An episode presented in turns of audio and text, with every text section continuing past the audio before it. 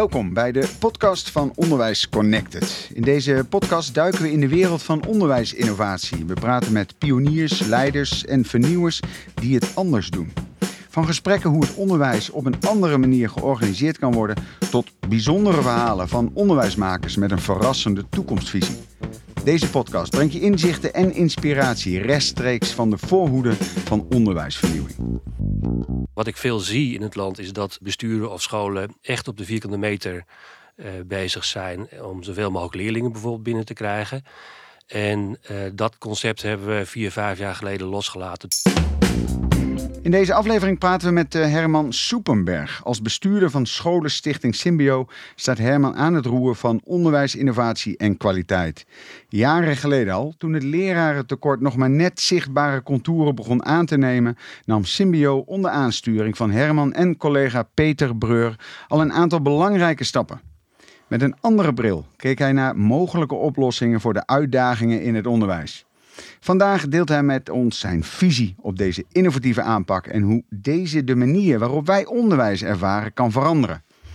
Herman, dat klinkt allemaal mooi. Welkom bij uh, Onderwijs Connected. Dankjewel. Ja, uh, bestuurder van Scholenstichting Symbio. Symbio, dan kijk ik meteen even op Google en dan zie ik symbiose, wat iets betekent als wederzijds voordeel. Dat klopt? Dat klopt. Dus wederzijds voordeel vonden wij een mooie eh, toepassing om, uh, als naam voor een scholenstichting, uh, uh, waarin je de krachten kunt bundelen om van de som der delen meer te maken. Ja, precies. precies. Ja. Een scholenstichting, kan je even toelichten, waar hebben we het dan over? We hebben het over primair onderwijs en over kinderopvang, wat we in directe zin in de stichting samenvoegen. En ja. uiteindelijk proberen we impact te hebben op uh, kinderen in de leeftijd van 0 tot 18 in de regio Hengelo. Ja, een integrale kindcentra dat, ja. uh, van, van 0 tot 13 jaar. 5100 leerlingen, 600 peuters zie ik. En uh, ja. dat allemaal in de regio Hengelo? Ja, we, ja, dat is allemaal in de regio Hengelo. En we proberen op die manier in die integrale kindcentra... die doorlopende leerlijnen uh, vorm te geven... waardoor we zo vroeg mogelijk impact hebben op levens van kinderen.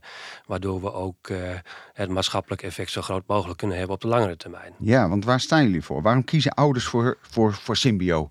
Nou, ouders kiezen niet voor Symbio. Dat is het mooie van, ons, uh, van onze scholenstichting. Het moet. nou, het moet niet, maar uh, ze kiezen voor onze scholen, voor onze IKC's. Dus Symbio uh, hebben we nadrukkelijk gepositioneerd als een betrouwbare ketenpartner voor alles en iedereen die in het onderwijsveld uh, werkzaam is. Ja. Maar we hebben met onze IKC's de keuzevrijheid voor ouders in Hengelo georganiseerd door de IKC's een eigen gezicht mee te geven. Dus we hebben wijkscholen, we hebben vernieuwingsonderwijs als Montessori en Jena-plan. En dat maakt dat we een volledig palet kunnen bieden. Ja, dus, dus ouders kennen Symbio wel, maar ze hoeven niet voor Symbio te kiezen. Maar ze kunnen een van onze mooie IKC's of scholen kiezen om een kind naar toe te laten gaan. Ja, ik las nog even toekomstgericht onderwijs. Is dat niet een pleonasme? Witte sneeuw? ja, nou ja, de, we vonden het een mooie toevoeging om het toch wel extra te ja. benadrukken. Dat het echt over de toekomst van, uh, van, van de kinderen gaat. Uh, je zou het ook kunnen vertalen als we creëren kansen voor kinderen. Dus daar zit die toekomstgerichtheid Ja, in. vind ik die mooier eigenlijk hoor. Maar nou, goed, kijk een goede maar. suggestie. Ja, nou ja, eh, precies. Zal het eens bespreken met mijn collega. Hey, jij staat aan het roer van uh, onderwijs, innovatie en kwaliteit. Hoe, ben jij op die stoel terechtgekomen? Maak het niet heel lang, maar... Nou ja, de, ik, je zei het al, ik doe het samen met mijn collega Peter Bruur. En uh, Peter, uh, dat is degene die echt uit het onderwijs komt en vanuit die kant naar onderwijs-innovatie ook kijkt. Ik kijk vanuit mijn expertise, dat is de bedrijfsvoeringshoek waar ik oorspronkelijk uit kom, naar mogelijke toepassingen om het ook verder te kunnen brengen. Dus het zit ook heel erg in de combinatie van wat we met ons tweeën brengen, waardoor dat misschien net even anders is dan op andere plekken in het land. Ja, en waarom ben jij die aangewezen man om, uh, om te innoveren en die kwaliteit dus te waarborgen? Wat is jouw, jouw, jouw missie? Uh, ik probeer zoveel mogelijk uh, uh, buiten de lijntjes te kleuren. Dat is op zich geen doel, maar het helpt wel om, om iets, te, iets neer te zetten, iets te realiseren wat er mogelijk nog niet is, of waardoor je meer impact kunt hebben. Ja. Dus daar sta ik wel een beetje op bekend. Je moet een beetje lef hebben en een Ja. beetje durven, want Ja. anders komen we nergens. Af en toe ook even wat, wat, wat schuren misschien. Ja, Dat, nou, eh, dat, dat- helpt. dat blijkt zijn maar ook, want, want jullie zijn innovatief in jullie onderwijs. Wat, wat, wat, wat is de filosofie achter jullie onderwijs? Ehm, nou, ik zei net al, we proberen zo vroeg mogelijk uh, impact te hebben op uh, de, de levens van, van mensen. En dat betekent dat we ook heel vroeg beginnen met het bieden van onderwijs aan kinderen. Dat, dat start eigenlijk al op de leeftijd nul. En zelf direct doen we dat vanaf 2,5 jaar met vroege en voorschoolse educatie. Dus wij geloven dat. Waar, wat is dat? Een balletje opgooien? nou, dat is niet zozeer een balletje opgooien, maar dat is wel ervoor zorgen dat uh, ook vanuit het kader van kansengelijkheid je ervoor zorgt dat kinderen die mogelijk niet de beste uitgangspositie hebben, uh, wel zo vroeg mogelijk toegerust worden om ook echt onderwijs te kunnen gaan genieten vanaf de leeftijd dat ze naar de school toe moeten. Dat, dat is vroege en voorschoolse educatie. Uh, dus eigenlijk een ongelijke behandeling, waardoor de kansengelijkheid uh, uh, uiteindelijk meer toeneemt. En die kansengelijkheid is een belangrijk onderdeel van, van de missie die wij hebben. om een zo goed mogelijke uitgangspositie voor kinderen te creëren. En daarvoor hebben we ja, IKC's ingericht die goed onderwijs bieden. Ja. dat is, dat is wat, we, wat we doen. En is dat, is dat anders dan anders? nou, een IKC hoeft niet per definitie anders te zijn dan anders. Er zijn uh, op meer plekken in het land zijn er integrale kindcentra. Uh, alleen de visie waar, waaruit wij het doen, ik denk dat die wel verder doorgevoerd is dan op, mogelijk op andere plekken in het land. En wat ik veel zie in het land is dat besturen of scholen echt op de vierkante meter bezig zijn om zoveel mogelijk leerlingen bijvoorbeeld binnen te krijgen. En uh, dat concept hebben we vier, vijf jaar geleden losgelaten toen we Symbio werden.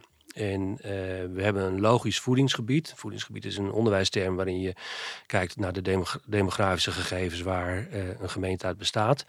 Uh, en dat maakt dat we niet vanuit een concurrentiepositie denken om zoveel mogelijk leerlingen binnen te halen, hm. maar om te kijken wat er echt nodig is om een breed palet aan onderwijs te kunnen bieden, om kinderen ja, verder te brengen. Dat maakt ons vrij uniek in het land. Dus het maakt ons niet uit of een kind uh, um, uh, op een specifieke school zit of wat dan ook, als er maar een goed aanbod is. Ja, wat, en dat is anders dan op uh, menig andere plek in, in Nederland. Wat, wat zijn überhaupt de grote uitdagingen in het onderwijs? Hoe zou je dat samenvatten? Um, ik denk dat het onderwijs de grootste uitdaging is om mee te gaan met de maatschappelijke ontwikkelingen en de snelheid van de maatschappelijke hmm. ontwikkelingen. Hmm. Uh, onderwijs is vrij traditioneel ingericht uh, in Nederland. Je moet ook wel een stevige basis hebben, dus ik begrijp wel waarom het is zoals het is. Uh, maar het vraagt om, gezien de maatschappelijke context waarin we zitten, we zien meer polarisering ontstaan.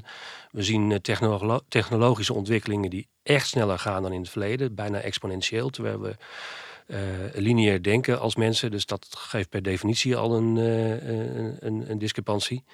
Ehm, en dat maakt dat die uitdaging groter wordt. En als je die dan vertaalt naar uh, de arbeidsmarkt, wat natuurlijk ook een belangrijk thema is binnen het uh, onderwijs, is de vraag hoe je uh, zo goed mogelijk mensen binnen kunt halen die in, in, in deze context mee kunnen om het onderwijs, nou dan komt die toekomstgerichtheid weer terug, ja. om het onderwijs van de toekomst te kunnen blijven bieden. Ja, ja, uh, lerarentekort is een, uh, is een grote uitdaging uh, waar je verstaan.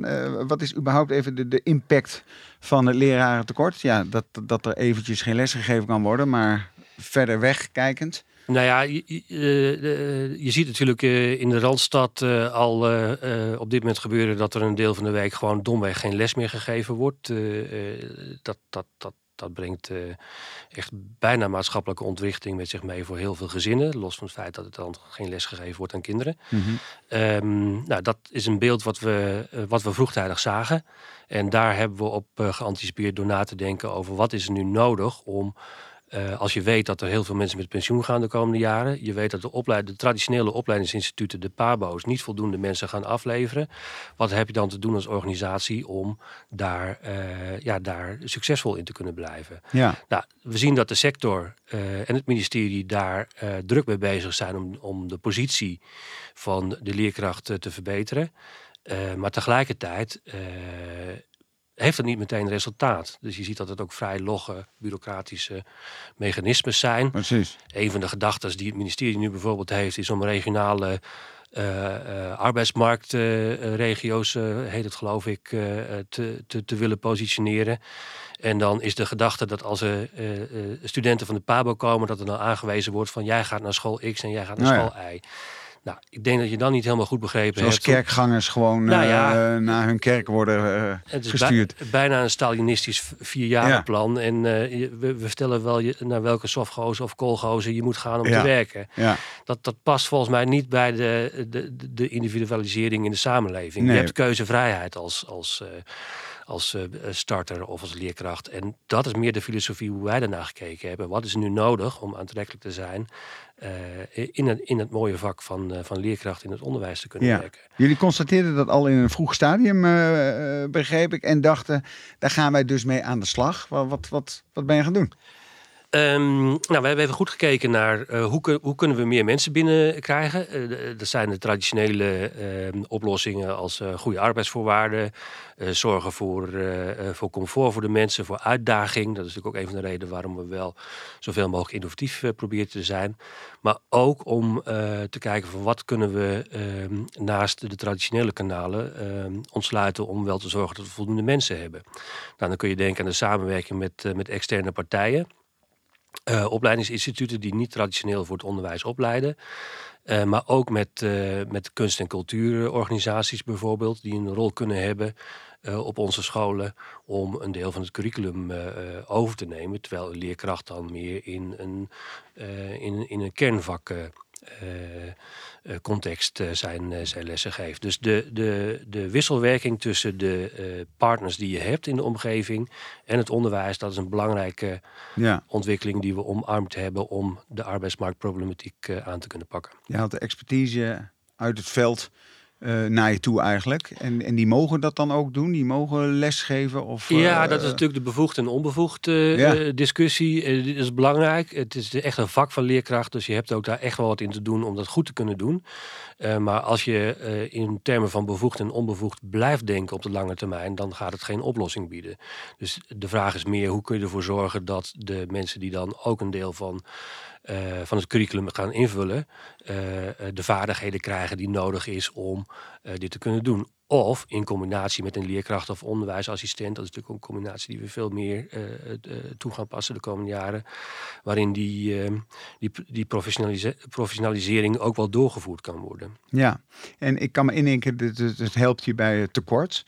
Maar het is misschien wel een plus. Dus uit, uit, uit eh, het probleem kwam misschien wel iets moois terecht. Want je hebt vakmensen die al echt dichter bij het werkveld staan, Nou ja, waar die kinderen ooit naartoe gaan. Dat klopt. En dat is in het primair onderwijs, eh, in het voortgezet onderwijs eh, en het MBO zie je natuurlijk veel duidelijke Precies. lijnen. Maar we zien ook dat er in het primair onderwijs daar zeker een, eh, een voedingsbodem voor is. en dan is wel de vraag van in hoeverre laat je je leiden tot specifieke vragen uit de arbeidsmarkt als onderwijs. Vind ik altijd een thema, hoe- in hoeverre je daar mee bezig zou moeten zijn. Of dat, of dat het meer over algemene beelddoen zou moeten gaan.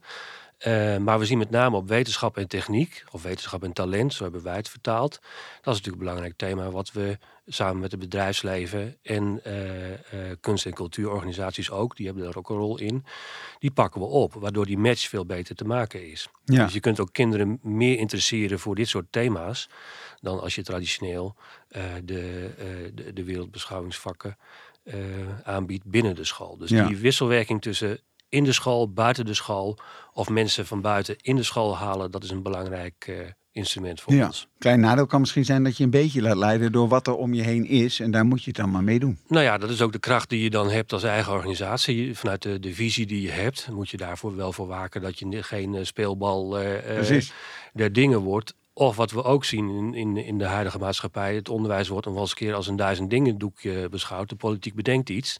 Eh, er moet meer muziekles gegeven worden of eh, eh, burgerschap moet links of rechtsom. Eh, dat bedoel ik niet in politieke zin, maar dat kan wel een koerswijziging zijn. Ja, dat, dat is wel aan het onderwijs om daar ook een stevige positie in te nemen. We, Ja. kunnen, we kunnen heel veel. Eh, we kunnen ook opereren in de maatschappelijke context. Dat zien we ook als onze taak. Maar wel vanuit de primaire opdracht om goed onderwijs te, eh, te bieden en kansen voor kinderen te creëren. Ja, we hebben hier een, een vraag van een eh, luisteraar. Beatrice Everts, interim directeur. Welke specifieke doelen streeft Symbio na om het lerarentekort te adresseren? Ja, ik heb het inderdaad al een beetje aangeraakt. Maar eh, het, doel waar we nu specifiek op richten is om, eh, die heb ik net nog niet benoemd, om ook wel ons te positioneren als de leidende onderwijsorganisatie in, in de regio, in Twente in dit geval. Dus we willen als Symbio ook wel herkend worden als de plek waar je graag wilt werken. Ehm, dat doen we al een aantal jaren door al onze scholen te positioneren als opleidingsschool. Dat betekent dat we heel veel uh, studenten, uh, leraren in opleiding binnen hebben. Dus de traditionele kanalen proberen we op die, die manier zoveel mogelijk te ontsluiten. Ja. En de tweede is wat ik net zei, die samenwerking met allerlei uh, organisaties om ons heen, die in hetzelfde maatschappelijk middenveld zich bevinden, of in het bedrijfsleven, om dat verder te versterken. En uh, de derde, uh, dat is de samenwerking die we met het, uh, met het MBO op dit moment ook gezocht hebben, het opleidingsinstituut het ROC van Twente, waarin we nieuwe opleidingen maken samen met het ROC. Waarin bijvoorbeeld combinaties tussen pedagogisch medewerker en onderwijsassistent. Dat zijn dan functionaris die zowel in de kinderopvang of in de vroege en voorschoolse educatie als in het onderwijs kunnen werken. En dezelfde combinatie maken we ook met onderwijsassistenten en, ehm, en studenten die opgeleid worden voor helpenden in de zorg en uh, voor, uh, uh, voor sportmensen. de exacte naam weet ik even niet meer, hm. maar dat dat zit daar uh, als, als, als vierde stroming, uh, zijn we dat nu aan het, uh, aan het verkennen. Ja, klinkt als een heel doordacht verhaal. Maar in hoeverre is deze werkwijze, deze nieuwe aanpak, afwijkend van de andere scholen? Nou, ik denk dat heel veel scholen op zich wel met dezelfde gedachten bezig zijn. Dus het is een thema wat overal terugkomt. Dus ik ik, heb, ik, denk ook niet dat we helemaal uniek zijn. Maar we zijn wel ver in onze ontwikkeling met dit, uh, met dit proces. Dus we hmm. hebben wel een voorsprong ten opzichte van andere organisaties die mogelijk gezien wat traditioneler werken. En blijven die meer hangen in een soort van slachtofferrol? Of, ja, of zitten sommigen zelfs te slapen? Nou, dat, dat, dat, die woorden zou ik niet meteen willen gebruiken. Maar wij, wij hebben uh, op enig moment ervoor gekozen om niet uh, wat in het onderwijs traditioneel heel vaak gebeurt, te kijken van wat is nu een functie en hoe zou ik iemand daarop moeten zetten. Maar we hebben in die hele ontwikkeling van innovatie gekeken van wat zijn de mensen die we eigenlijk binnen willen halen. En vervolgens gekeken hoe gaan we die positioneren om te zorgen dat we die impact kunnen hebben. Ja. Dus die samenwerking met het ROC, die is heel erg gebaseerd op mensen die we binnengehaald hebben en die die ideeën ook kunnen verwezenlijken. Ja. En dat is dat is denk ik wel anders dan hoe het traditioneel uh, uh, selectie en werving in het, uh, in het onderwijs werkt. Ja, hey, regeren is vooruitzien. Laat jij, laat jij hier ook zien. Wie heeft nou eigenlijk een steekje laten vallen met betrekking tot die uitdagingen waar we voor staan in het onderwijs? gaat dat wel lekker met dat ministerie van OCW? Nou, de, het ministerie is denk ik, uh, als je kijkt naar wat er uh, vanuit de politiek aangegeven wordt, uh, bezig met de vertaling van wat, wat, wat, wat moet er op, uh, op macroniveau niveau gebeuren in het onderwijs. Uh, dan heb je een, uh, een, een, middenniveau waar allerlei brancheorganisaties als PO-raad en VO-raad bezig zijn om de belangen van de sector te behartigen. En dan heb je de laag van besturen en scholen die dat moeten in, in, de praktijk moeten gaan brengen. Ja, dat is wel een vrij traditioneel Nederlands model. Ja. er wordt veel gepolderd. Uh, en dat is ook belangrijk om, uh, om iedereen aan boord te houden. Maar je moet op een moment ook wel echt wel uh, geprononceerde keuzes maken om vooruit te kunnen. En ik denk dat dat een aantal jaren misschien wat minder gebeurd is.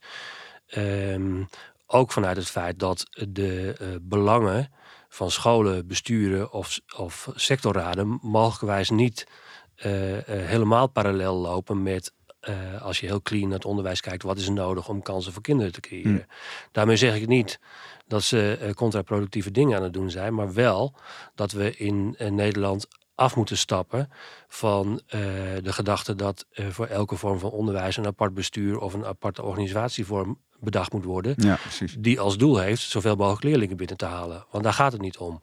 Dus mijn idee is dat als je kijkt naar logische voedingsgebieden voor het onderwijs, ga daar nu eens als bestuurder samenwerken om dit mogelijk te maken.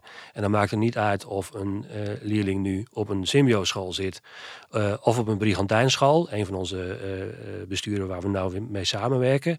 Zij hebben een zwaartepunt in Borne en Hof van Twente zitten, zit natuurlijk dicht tegen Hengelo aan. Nou, en dan maak je daar gewoon afspraken over hoe je het zo goed mogelijk gaat inrichten met elkaar. Ja. Dat is denk ik een belangrijke uh, ontwikkeling die nodig is en die mogelijkerwijs de afgelopen jaren wat minder aan de orde is geweest. Helder. Uh, ik krijg weer een vraag van een luisteraar. Dus even kijken, Monique uh, Beuving, directeur. Zij vraagt op welke manieren wordt de kwaliteit van het onderwijs gehandhaafd of misschien verbeterd in een context van veranderende leeromgeving. Ja, want het is leuk dat je innovatief bezig bent, Ja. maar die kwaliteit die moet ook gewaarborgd eh, blijven. Ja, zeker. En een hele leuke vraag eh, overigens. Eh, kijk, er zijn natuurlijk allerlei eh, inspecties die zich daarmee bezighouden. Hè? Dus die kijken of wij netjes doen wat we behoren te doen. Hebben we de, de, de kerndoelen vo- voldoende verwerkt? En dan zijn er allerlei meetinstrumenten om te kijken van zitten we netjes in het goede kleurtje van het, van het schema. En dan zien we dat in Nederland daar niet eh, van 0 tot 18 nagekeken wordt. Maar er is een inspectie die zich met voortgezet onderwijs bezighoudt. Er is een inspectie die zich met het primair onderwijs bezighoudt. Eh, en dan heb je voor de voorschoolse situatie nog weer te maken met de GGD... die heel nauw kijkt naar wat je eh, met, met de peuters en de kleuters... Hmm. allemaal aan het bereiken bent. Eh, en dat is een heel du- duidelijk eh, eh, meetinstrument. Naast dat we natuurlijk zelf veel meer kijken naar wat eh, willen we nu aan impact bereiken. Want die inspectie die kijkt van wat bereik je nu aan outputcijfertjes. Kleur je wel de groene hokjes. Ja. Wij willen meer kijken wat voegen wij toe eh, aan de kwaliteit van onderwijs. Maar wat is ook de impact die we daarmee, die we daarmee bereiken. Ehm, de, in eh, Twente is een eh, fenomeen dat heet bruto Twents geluk. De Twente boord die is eh, nadrukkelijk aan het kijken wat is, het, eh, de- wat is de brede maatschappelijke welvaart in verschillende gemeentes. Ja. Wij hebben de ambitie met Symbio om te kijken of we op die plekken waar we een integraal kindcentrum hebben, ook invloed hebben op de, maatschappelijke, de brede maatschappelijke welvaart in dat stukje van Hengelo in ons geval. Dus Ja. op die manier kijken Dat, we dat veel meer. Dat, dat, dat, Ja, da- daar zijn we over het nadenken hoe we dat zou, zouden kunnen toetsen. Dus als wij in een, een IKC in een, in een wijk zitten met een moeilijke sociaal-economische context, kunnen wij dan, naast dat we gewoon goed onderwijs willen geven, ook impact hebben op de brede maatschappelijke welvaart in dat stukje van de maatschappij waar we direct invloed hebben. Ook na de bel. Ook na de bel, eh, dat heet de Rijke Schooldag. Eh, ik noemde in het begin al kansengelijkheid. Je moet het zo zien dat eh, als je een, eh, een schooldag hebt, dan zit daar een stuk onderwijs in. Maar we zorgen ook dat er een stuk cultuur in zit, mogelijk na schooltijd. eh, of sport. of we zorgen ervoor dat kinderen 's ochtends ontbijt krijgen voordat ze aan de lessen beginnen. Omdat het geen, eh, dat, dat, is niet, dat is geen gegeven voor sommige Nee, mensen precies. dat er is. Dus dat proberen we nadrukkelijk mee te nemen. Dus ik vind het een mooie vraag als het, als het gaat over de kwaliteit van onderwijs. Maar wij eh, vertalen dat met na- nadrukkelijk naar maatschappelijke impact. Ja, nog een stap eh, verder zelfs. Ja. Jullie bieden ook veel aan. Hè? Je, noemde het al, Jena, Montessori, eh, Dalton. Slaan we ook niet een beetje door, hè? Als je het dan hebt om, om, dat je het lastig hebt om de juiste leerkrachten te vinden. Ik kan me indenken dat het lastig is met al die smaken, want je moet maar passen bij al die, die kleurtjes. Ja, dat, dat is inderdaad een thema. Je ziet het ook. eh, eh, ehm, de, de, de ouders hebben een behoefte om een hele duidelijke keuze te maken. Wat is het type onderwijs wat ik, wat ik voor mijn kind wil? En als je kijkt naar eh, keuzemotieven eh, eh, om- scholen te kiezen. Dan gaat het heel erg vaak over, moet het vernieuwingsonderwijs zijn? Dus Jena-plan of Montessori of nou, Dalton of nog een andere vorm. Of is nabijheid heel erg belangrijk? Nou, dan is nabijheid, zeker in het primair onderwijs, is een belangrijke. En voor leerkrachten betekent dit dat er naast het vernieuwingsonderwijs, zoals jij die net benoemde, André, er ook heel erg veel behoefte is aan, aan bijvoorbeeld EDI, expliciete directe instructie. En dat is een fenomeen wat in veel van onze scholen ook, ook terecht komt. Dus het is niet zo dat eh, door, door het feit dat er vernieuwingsonderwijs aangeboden wordt, ehm, de keuzestress enorm eh, toeneemt. Ja, of de complexiteit. nee. Welke keuze moet u, welke is nou goed? Hè? nou ja, dat. Eh, kijk, en dan is het ook wel interessant als je kijkt naar keuzemotieven van, van ouders. Dat als je ouders bevraagt op welke keuze ga je maken voor de school van je kinderen, zeker in het primair onderwijs, dan wordt er vaak aangegeven, nou, we kiezen voor vernieuwingsonderwijs of eh, we kijken heel erg naar de kwaliteit van de school. Eh, denominatie is niet meer echt een thema, zien wij. Dus mensen kiezen niet heel erg expliciet voor bijzonder of openbaar onderwijs. Hmm. En als je dat dan vergelijkt met de, met de daadwerkelijke keuze die gemaakt wordt, zie je daar een afwijking in. Omdat mensen echt vaak nog kiezen voor de school die gewoon in de wijk staat. Ja. En de nabijheid en Ja. de geborgenheid. En helemaal als het die functie krijgt die jij net Precies. Dus we zien de, de scholen, de IKC's, eh, ook als meer dan een school of, of, een, of een integraal kindcentra. Dus niet alleen onderwijs. We vinden het ook een, een, een vind- en werkplaats voor het sociale domein. Wat ik net al een beetje aangaf over brede maatschappelijke welvaart. Ja. Maar je kunt het ook als drempelverlaging zien voor, uh, uh, voor de sociale zorg en jeugdzorg. Dus het is veel makkelijker voor ouders om bij een IKC naar binnen te gaan dan de vaak hoge drempel als het gaat om jeugdzorg. Dus die integratie tussen jeugdzorg en onderwijs vindt ook nadrukkelijk plaats op dit moment. En houdt niet op hè, met die Nee, goede eh, linkjes die, die gelegd worden. Ik, eh, Is het lastig om dit te doen, om, om, om te veranderen, om te innoveren? Ben je, denk ik, eh, een flinke werkweek mee bezig? Ja, we, we kunnen ons wel vermaken. Eh, Peter en ik eh, eh, samen met, eh, met onze mensen, eh, nadrukkelijk samen met onze mensen, die, eh, ehm, ja, we zijn er druk mee bezig, maar tegelijkertijd geeft het ook heel veel energie.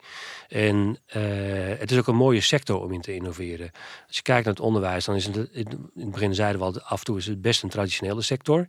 En als je daar dan de impact kunt hebben om die verandering tot stand te brengen, dan is dat wel heel erg, eh, eh, heel erg mooi. Ja, En ik vergelijk het wel eens met, eh, met duwen tegen een vliegwiel. Eh, je bent met z'n allen heel erg hard aan het duwen. En op enig moment krijgt dat vliegwiel krijgt, momentum. En dan, dan, gaat het, dan gaat het snelheid krijgen. En in de fase waar we nu binnen Symbio zitten, merken we dat het nu snelheid begint te krijgen. ja, mensen gaan zien dat het werkt. Mensen gaan zien dat het werkt. Ook de interne mobiliteit. We hadden het net al even over de arbeidsmarkt.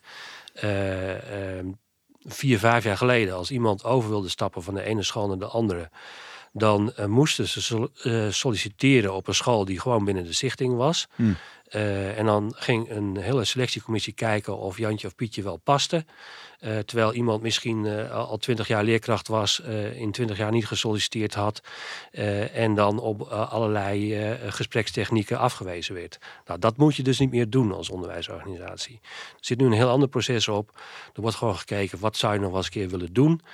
Waar kan dat? Ga daar eens kijken. Ja. En als daar een match is, ga het vooral doen met elkaar. Ja, sowieso een beetje wisselen lijkt me heel normaal. Ik heb een, eh, nog een vraag voor, eh, van een luisteraar voor jou. Van eh Corian van der Veen, bestuurder.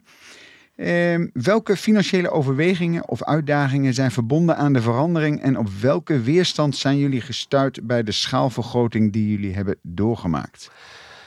Eh, Oké, een aantal componenten in die vraag. dat is mooi. Ja, welke financiële overwegingen? Kijk, ehm, eh, ik vertelde net al dat eh, bij de start van Symbio hebben we heel erg gekeken wat is er nodig op welke plek eh, in Hengelo.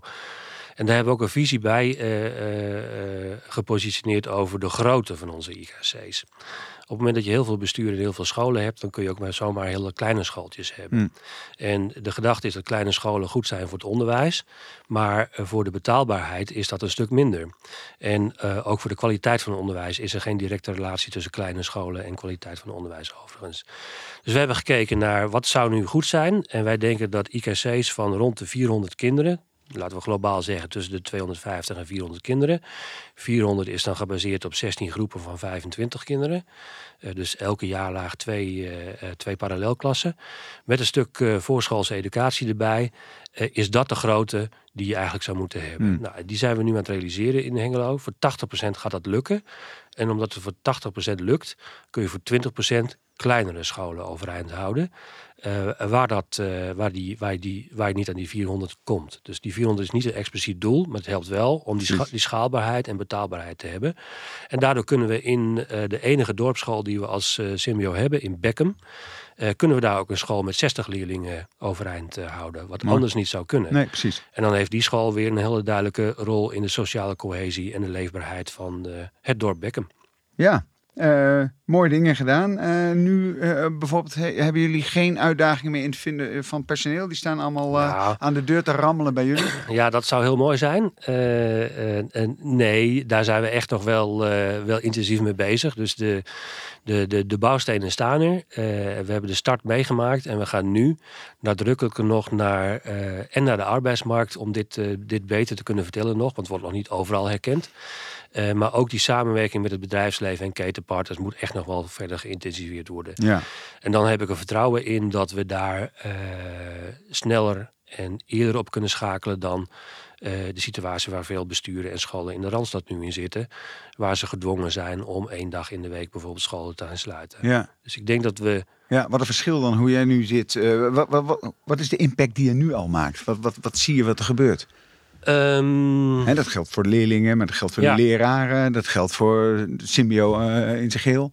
Nou, die, die impact die, die beginnen we te voelen. En ik zie dat aan, aan leerlingen die, die blij rondlopen. Uh, we hebben de leerlingen ook wat. We kijken ook wat, misschien wat anders naar leerlingen. nog één voorbeeld. Uh, we hebben bijvoorbeeld een raad van kinderen ingericht. Dus traditioneel heb je een college van bestuur. Hè, dus dat mag ik samen met Peter doen. Dan hebben we een raad van toezicht met allerlei grijze, wijze mannen en vrouwen. Eh, maar we hebben een raad van kinderen erbij gezet. En er zitten kinderen van onze school op. En die gaan dan ook met de raad van toezicht in overleg over hoe het allemaal gaat. Maar die stellen we af en toe ook een, uh, wat wij, wij noemen een complexe vraag. Hm. En, uh, nou, het hoeft niet complex te zijn. Maar een vraag was bijvoorbeeld, hoe kunnen, hoe kunnen we onze schoolpleinen groener maken en actiever, zodat je er beter in kunt spelen. Dat ze klimaatadaptiever zijn. En daar komen fantastische voorstellen uit. Dus dat is ook een deel van de impact die we terugzien op dit moment. Dat je op een andere manier in gesprek bent met kinderen in plaats van alleen over kinderen. En de, de vraag die daar nu gepositioneerd, uh, of die gesteld is aan, uh, aan de Raad van Kinderen, is ook uh, best een interessante als je kijkt naar de technologische ontwikkelingen, AI, kunstmatige intelligentie.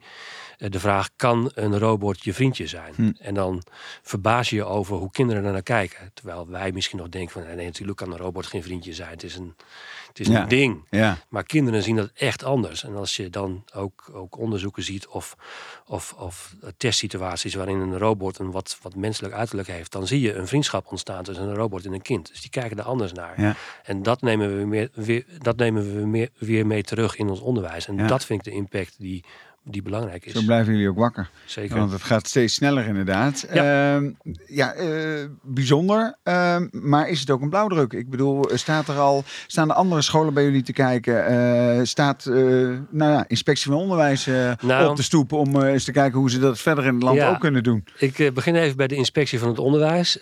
nee, die staat nog niet op de stoep.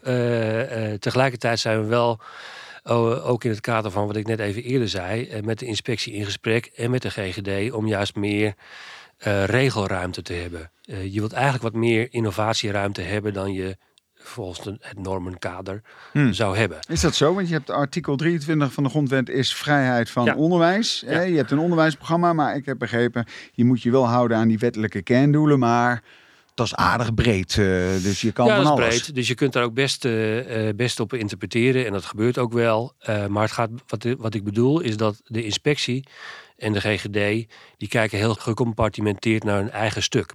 En wij willen juist, omdat we die doorlopende leerlijnen willen ontwikkelen, uh, die overgang zo soepel mogelijk hebben. Dus dat is een voorbeeld van waarin je op die manier meer, uh, meer ruimte uh, probeert te krijgen. Ja, en, de, en je, je vraag over een blauwdruk. ik denk dat het altijd situatief is. Dus de oplossing die wij nu hebben.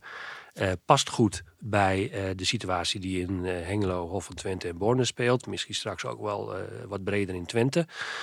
Um, en derde daarvan die zullen, kunnen, uh, zullen ook op andere plekken in het land uh, toegepast kunnen worden, maar altijd situatief. Dus je hebt geen one size fits all uh, mm. oplossing.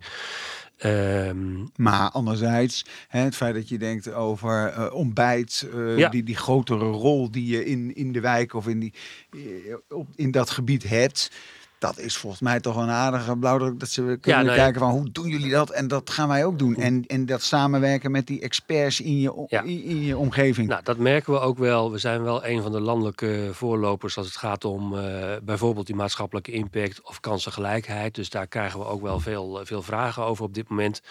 We horen ook wel uh, vragen van scholen of uh, ja, zouden we eens een keer wat kunnen praten over nadere samenwerking. Maar dat beschouwen we wel vanuit die basis van wat is nu een logisch voedingsgebied en hoe zou je daarin moeten acteren hmm. met elkaar. Uh, wat ik een interessant thema nog vind, uh, ook in, in die schaalbaarheid, is de kracht van de regio bijvoorbeeld. Je ziet dat in, in, in, de, in de verkiezingstijd werd er door sommige partijen ook echt wel aandacht voor gevraagd. Wat is nu de kracht van de regio? en dat past heel erg in die maatschappelijke impact die wij willen bewerkstelligen. Dus dat proberen we ook al mee te nemen. En in onze regio waar wij zitten, wordt natuurlijk vaak Norberschap genoemd. Hè? Uh, we vertalen dat zelf uh, als een, een, belangrijke kracht om dit te kunnen doen. Maar dat gaat ook heel erg over het Rijnlands denken. de, de, de kracht van de oude Hanse-steden.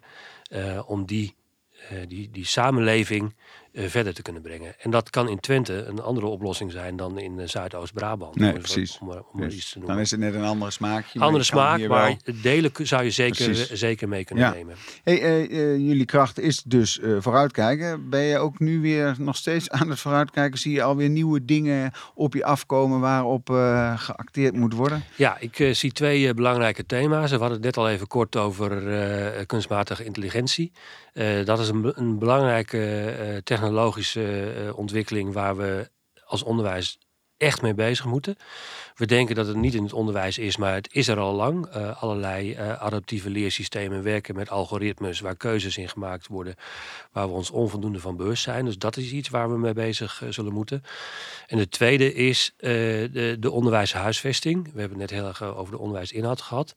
Maar als je kijkt dat de gemiddelde leeftijd in Nederland van onderwijsgebouwen meer dan 40 jaar is. In Hengelo is dat meer dan 46 jaar. Ligt er een enorme opgave om al die panden meer eh, toe te passen op eh, de ontwikkeling van IKC's, dus de functionaliteit, maar ook op de duurzaamheid, het Hm. binnenklimaat en dergelijke. Nou, dat is een thema waar we in heel Nederland eh, mee bezig moeten, maar ook zeker eh, binnen Symbio speelt dat. Ja, hoe kijk je naar de, de, de, nou ja, de toekomst van het eh, basisonderwijs? Veel mogelijkheden om het te verbeteren, hoor ik aan jouw kant. Ja, ik, ik denk dat, het, dat, dat, dat die mogelijkheden er zeker zijn. En tegelijkertijd eh, vind ik het eh, eh, in Nederland nog wel zo dat we. We zijn traditioneel heel erg gefocust op het hoger onderwijs, het, het HBO, het WO. We denken dat we daar heel veel in, in investeren. Dat het dan maatschappelijk gezien veel effect heeft. Is natuurlijk ook zo. Eh, maar als je hem omdraait, en veel Scandinavische landen die doen het al, als je veel meer investeert in eh, de vroege ontwikkeling van kinderen, dus in de vroeg- en voorschoolse educatie en in het primair onderwijs, is het maatschappelijke effect uiteindelijk veel groter. Nou, die houding, eh, die mogen we in het primair onderwijs nog wel wat versterken. We zijn misschien in de tijd dat dit stelsel ingevoerd is, zo ongeveer in de jaren 90, dus primair onderwijs, voortgezet onderwijs, hoger onderwijs. ja, hebben we niet voor aangestaan in de toedeling van middelen, waardoor eh, er nu echt nog wel wat in te halen is. Dus die, ja, ik noem het, eh, eh, eh, ik had het af en toe, soms moet je een beetje schuren. Ik noem ons ook wel wat naïef in de sector soms. Dus we mogen ons beter voor het voetlicht brengen. Dus vind dat moeten jullie in de gaten houden. Zeker. Als jij nou, nou, laten we zeggen, in de kroeg staat. Vat nou eens in één zin samen. Waarom jullie het zo goed doen. Waarom jullie zo'n gigantische impact maken daar in die regio Hengelo. Ehm, nou, een, een, een, eh, PvdA-politicus in de jaren eh 70 heeft wel eens een keer geroepen van... eh, in gelul kun je niet wonen. Eh, nou, in gelul kun je, kun je ook geen, eh, geen onderwijs geven. En dat is wat we in de praktijk eh, brengen. Dus we hebben iets neergezet in gedachten. Zie het kind. eh, eh, kijk naar wat het kind nodig heeft. Maar ga het ook eens een keer doen met elkaar. En eh, eh, ga niet nog een keer een vergadering beleggen over hoe het beter zou kunnen. Maar ga het gewoon eens doen. Ja. Tot is- slot, wat zou je als tip of tegen de school of wat dan ook mee willen geven? Nou, in, de, in het verlengde van dit, eh, eh, eh, heb lef en kijk niet wat er niet kan, maar kijk naar wat er wel kan. Zoek de ruimte op en ga het doen. Dankjewel. Tot zover deze podcast van Onderwijs Connected. En nogmaals, dank Herman voor jouw mooie verhaal. Heel veel succes ook met eh, alles wat je gaat doen. En blijf vooruitkijken, maar dat doen jullie heel goed, heb ik gehoord. En natuurlijk ook dank aan de luisteraars die hopelijk heel wat wijzer zijn geworden. Door jou, Herman. Dankjewel.